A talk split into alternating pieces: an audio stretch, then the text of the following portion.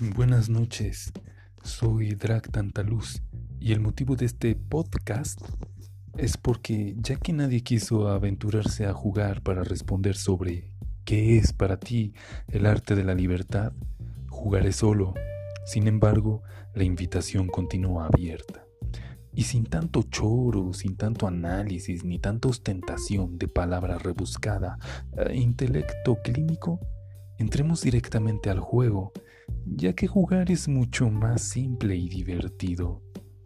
Aunque me doy cuenta de que jugar con lo que cala no ha sido nada sencillo, y precisamente la intención de su servidor era aligerar el término prohibido la palabra dramática, cómica y trágica.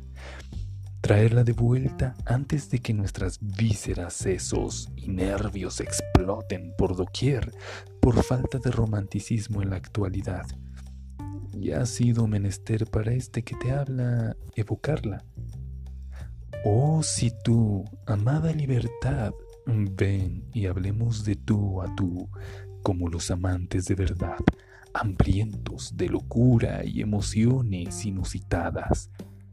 Pero para empezar a hablar de ti, observemos rápidamente el significado de romanticismo, ya que era la premisa del juego. Un despreocupado y desinhibido flirteo con el lado pasional, subjetivo y desgreñado de tu ser. Romanticismo 1 fue un movimiento cultural desarrollado en Europa desde fines del siglo XVIII y durante la primera mitad del XIX, y que, en oposición al neoclasicismo, exalta la libertad creativa, la fantasía y los sentimientos. 2. Sentimentalidad excesiva. 3. Romántico. Seguidor de dicho movimiento, soñador, idealista, Quijote. Vaya, vaya, vaya, justo de lo que entre Sisters and Brothers nos hemos privado hoy en día. Lo más lógico sería buscar también la definición y significado de tu nombre, querida Liber, pero por tu naturaleza el término es extenso y no se limita a uno o dos significados. Mejor quedas invitado e invitada tú, quien escucha del otro lado, a que la tarea de buscar el significado de la palabra en cuestión la realices tú? Ahora limitémonos a abordar lo simple y sencillo de este inocuo juego.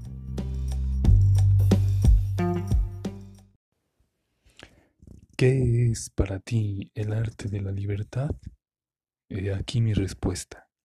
Poesía pasión, imperfección, inocencia, incoherencia, el gusto de probar el sabor de la vida y de la muerte, de la locura y sus preciosas asertividades, el placer de habitar los mundos de la imaginación y pintar con sus tesoros las irrealidades de la supuesta realidad, aunque se esté volando en las alturas o encerrado en una jaula porque aquellos que digan que no se puede ser atado en cadenas es porque aún su carne los gobierna.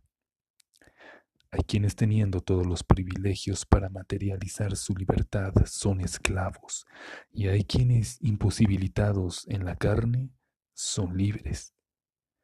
Ocúltate en las entrañas de la tierra y verás el infinito.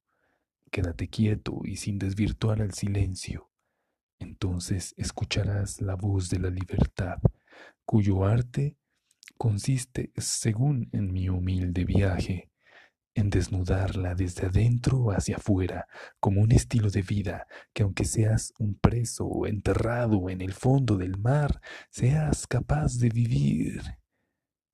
El arte de la libertad, por mucho, el arte más complejo, difícil y fascinante de todas las artes, pues sin este el arte en general no tendría sentido alguno de ser. El conocimiento per se no lo es, sino antes se ha tenido una cierta apreciación por o necesidad de cultivar el arte de la libertad.